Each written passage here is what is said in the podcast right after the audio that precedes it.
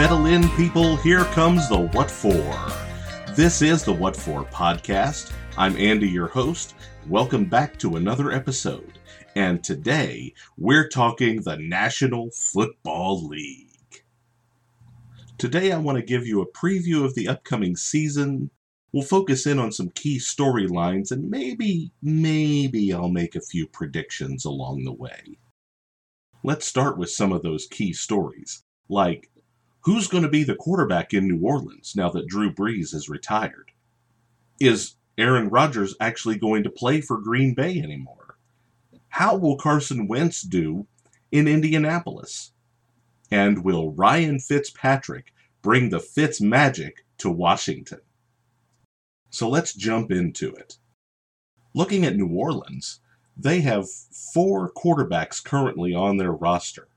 They include seven year veteran Jameis Winston, five year veteran Taysom Hill, the Swiss Army knife of quarterbacks, six year veteran Trevor Siemian, and rookie Ian Book. So, who's the guy? Practical wisdom would say probably Jameis Winston, just based on his experience as a starter. But head coach Sean Payton has said for years that Taysom Hill is the heir apparent to Drew Brees. Well, apparently, we're going to find out who the heir is. What we have in those four quarterbacks is two knowns and two primarily unknowns. The knowns are Jameis Winston and Trevor Siemian. Jameis Winston, we know. He's a little inconsistent, okay, maybe more than a little inconsistent, but he shows flashes of absolute greatness. Trevor Siemian, we know. It's never been great, but it's at least been an acceptable level of play. So to me, Siemian's a good guy to have in your back pocket, maybe in the event that you really need a quarterback all of a sudden due to injury or whatever. So that's not a terrible move for the Saints to have him on the roster. Then we get to the unknowns. Taysom Hill. We've seen him at wide receiver. We've seen him at running back. We've seen him return kicks. We've even seen him take a couple of snaps at quarterback here and there. But we really don't know the skill set as a quarterback. We know he's an incredible athlete, but beyond that, can he handle the quarterback position snap by snap, game by game? Maybe we'll see. And then there's Ian Book. Well, he's a rookie. We don't know that he can handle the NFL game. There are a lot of guys that come out of college that are really good college quarterbacks. Come into the NFL and you go, hmm, not so good. So we'll have to see with Ian Book. To me, it's going to be very interesting who comes out as the starting quarterback there in New Orleans. Now let's head north to Green Bay and, oh surprise, Aaron Rodgers is unhappy in Green Bay. Well, this has been building for what seems like the last five, six years. And I, I don't know how this is going to play out. Is it just talk? Is it just grandstanding, trying to get a different setup, a different system, different weapons for Aaron Rodgers to use there in Green Bay? Or is it something where he's genuinely unhappy and really, really wants to play somewhere else? Frankly, your guess is as good as mine, and we'll have to just let things play out. Does he hold out? Does he show up? Does he play? Does he demand a trade? we'll see. Stay tuned, friends. Now let's head down to Indianapolis. Now, this one fascinates me. Carson Wentz as the Colts starting quarterback, or at least we believe he will be the Colts starting quarterback. Now, as a guy who's been a fan of an NFC East division team for a long, long time, I've watched Carson Wentz in Philadelphia, and quite frankly, I don't know how he survived this long in Philadelphia. It seemed like he was always running for his life. It seemed like he was always under pressure. And, you know, his level of play kind of reflects that. But what is the real issue? Is it the fact that he was always running for his life? Is it that he didn't have anybody to throw to? Is it that all the pressure made him jumpy and made him make bad decisions with the football? All of these things have to be kind of addressed. And now that he is in Indianapolis with a new team, maybe we'll get to the bottom of some of that. Frankly, my personal opinion is that he is a terrific quarterback and that he was just in a bad, bad situation there in Philadelphia. But we'll have to see. Once again, we just don't know. Off the field, Carson seems like a really decent guy, so I hope he does well there in Indianapolis. Now let's head over to our nation's capital and the Washington football team. Oh, my Washington football team. Yes, friends, I am a fan and have been for right about 40 years now. I have seen this team go to Super Bowls, and I have seen this team stink up the NFL for far too long. Now, last year, all of a sudden, under new head coach Ron Rivera, the Washington football team looked like they knew what they were doing. I mean, what a concept. A team that looks like it knows what it's doing. And that to me shows that the real problem for the last 20 some years has been a leadership issue there in Washington. It's not been a lack of talent, it's not been a lack of effort in most cases, save for the Albert Haynesworth debacle, which is a story for another day. It has primarily been a leadership issue. Owner Daniel Snyder has long reported to have had his fingers in everything in the organization, from coaching to draft picks to play calling. he's been involved in everything. And while Daniel Snyder is, by all accounts, a very, very intelligent businessman, he is not a football man. He does not understand the game at a level that allows him to make the decisions that he has reportedly made for the last couple of decades. And I think somewhere in late 2019, he finally figured that out. He got rid of his good friend Bruce Allen, thank you, Mr. Snyder, and brought in Ron Rivera to basically oversee the whole show and in doing so, he allowed himself to step out of the way. Well, this has been long overdue. Sorry, I went on a little rant there. I've been that's I've been holding that in for a long time. Anyway, Ron Rivera came in last year and did an incredible job. I mean, he took a defense that we already knew was solid and turned them into one of the very best in the NFL.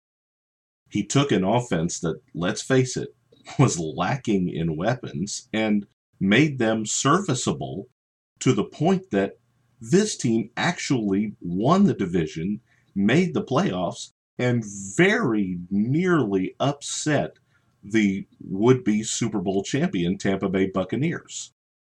And he did this using a combination of Alex Smith, Kyle Allen, Dwayne Haskins, and Taylor Heinicke at quarterback.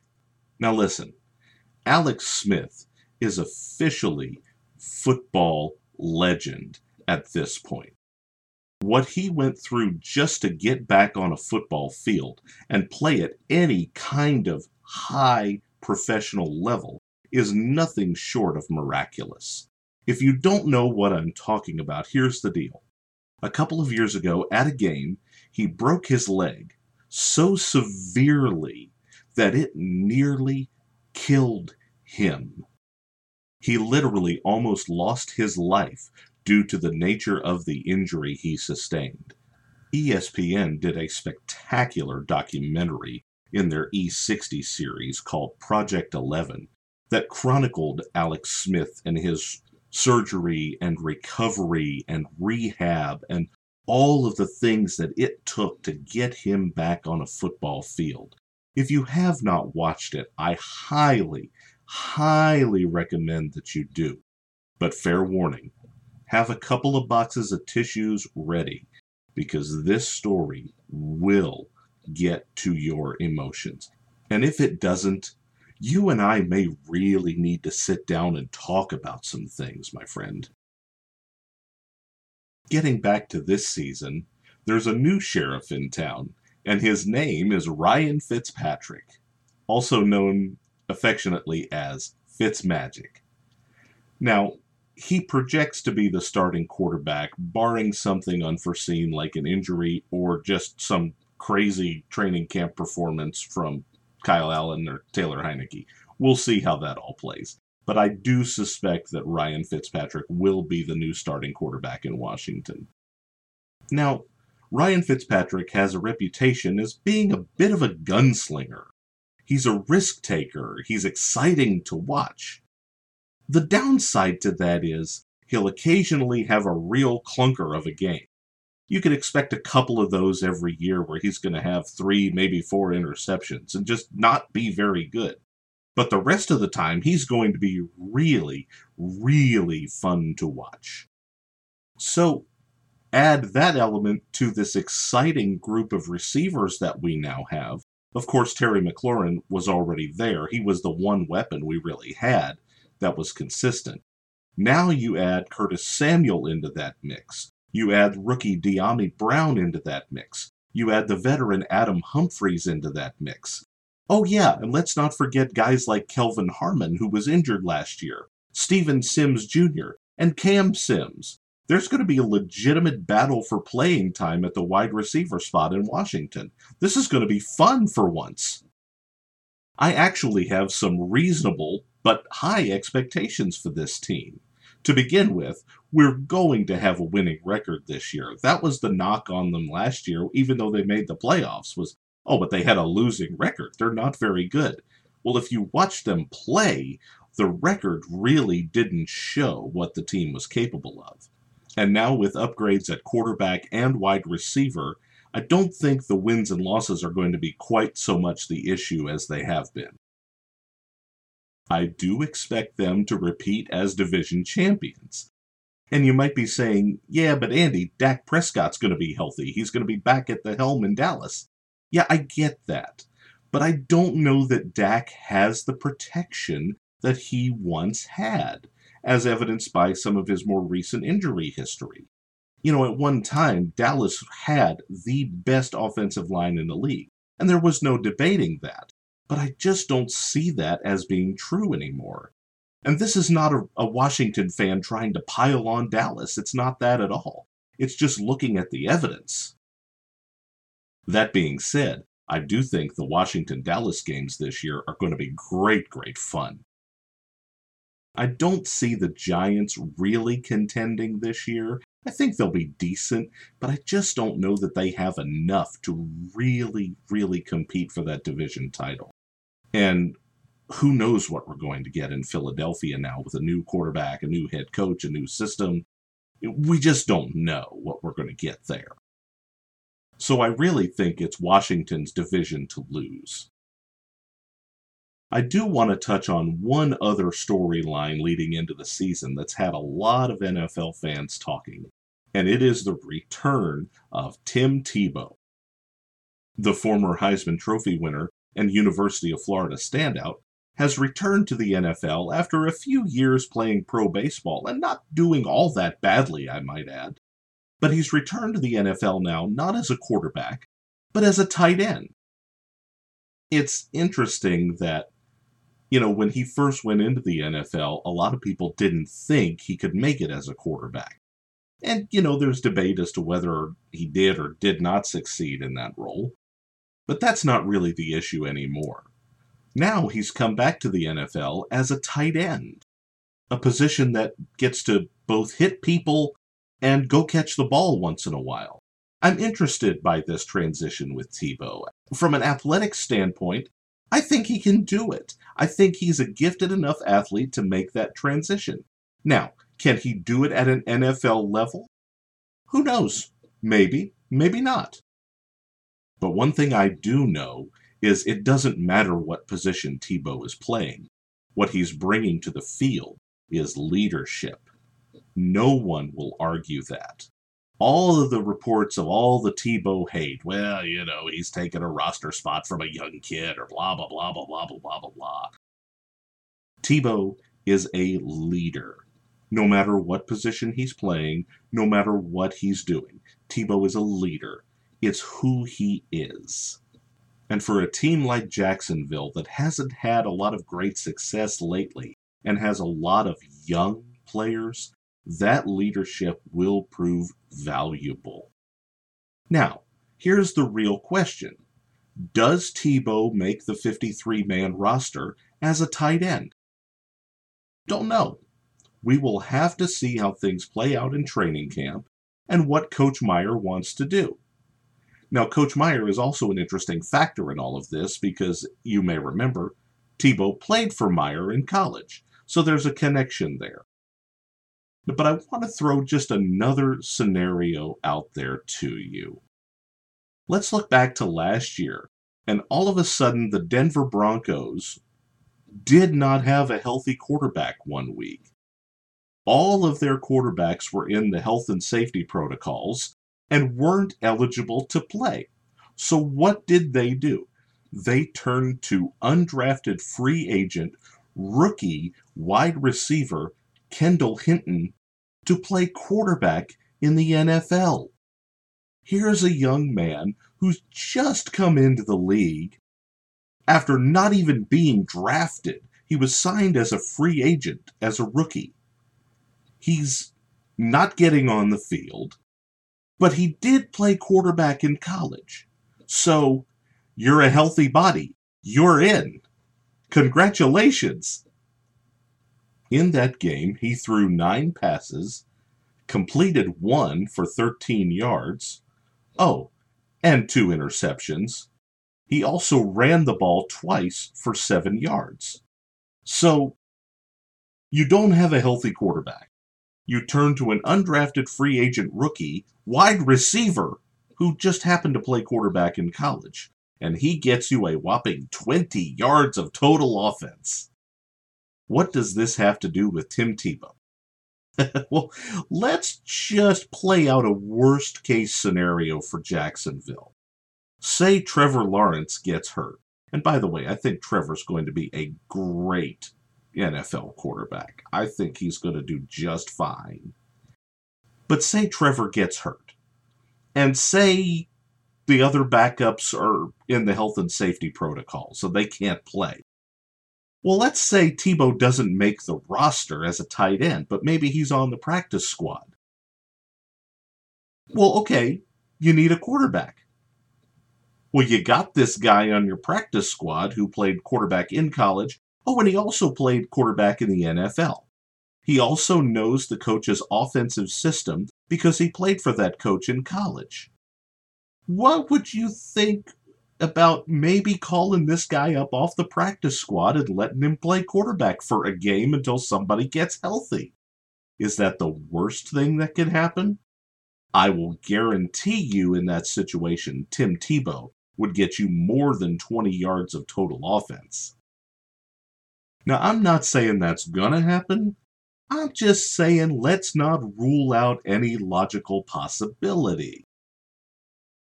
Oh, and by the way, before rosters have even been finalized, Tebow has one of the best, if not the best selling jersey in the entire NFL. So there's that. And whether he gets in the game as a tight end or, God forbid, as a quarterback, I will guarantee you it is going to light the fans up. Speaking of such things, now's a good time for us to light it up. For today's Light It Up segment, I want to turn to college football for a few minutes. Specifically, Iowa City, Iowa. Now, you might think that's a little bit of a strange place to go, but there's a purpose here. You see, that's where the Iowa Hawkeyes play college football, at Kinnick Stadium. And right behind Kinnick Stadium is University of Iowa's Stead Family Children's Hospital. And I mean, it's right behind the stadium. Well, a few years ago, a tradition began where, at the end of the first quarter, players and coaches and fans would turn away from the field and focus their attention at the top floor of the hospital in an area that's been referred to as the press box, where children and their families that are patients at the hospital have gathered to kind of watch the game from a distance. Well, at the end of the first quarter, everyone turns toward the press box and waves to the children and their families at the hospital. Friends, let me tell you, as someone who spent fairly significant time in hospitals as a child, there is no drug more powerful than hope. And that's exactly what the Iowa Wave, as it's become known as, does. It gives hope to these children, to these families who are dealing with very serious illnesses. Nothing is more powerful than hope. And I tell you another thing about this story that I absolutely love. You know, the general narrative around athletes is is that they're all selfish and they don't care about anybody else and they just want to get paid, they just want to do this and this and, and you know, have all the fancy stuff and they don't care about people. Well, this story just blows a giant hole in that narrative, and I absolutely love it. I hope you'll take the time to look up the Iowa Wave and look at some video and see the smiles on these kids' faces. It is absolutely priceless, something you'll never forget. And I hope you don't forget it. I hope that's something that you can hang on to when you're having a bad day or when you feel like things just aren't going very well right now. Drawing on something that brings you hope will pull you right out of that funk that you're in. So hang on to that. If you know of a great story for our Light It Up segment, feel free to email that to what4podcast at gmail.com. Once again, that's what the number four podcast at gmail.com. Well, that's our Light It Up segment for today, and I hope that encouraged you. It sure did encourage me. And maybe that's a great story you can share with a friend.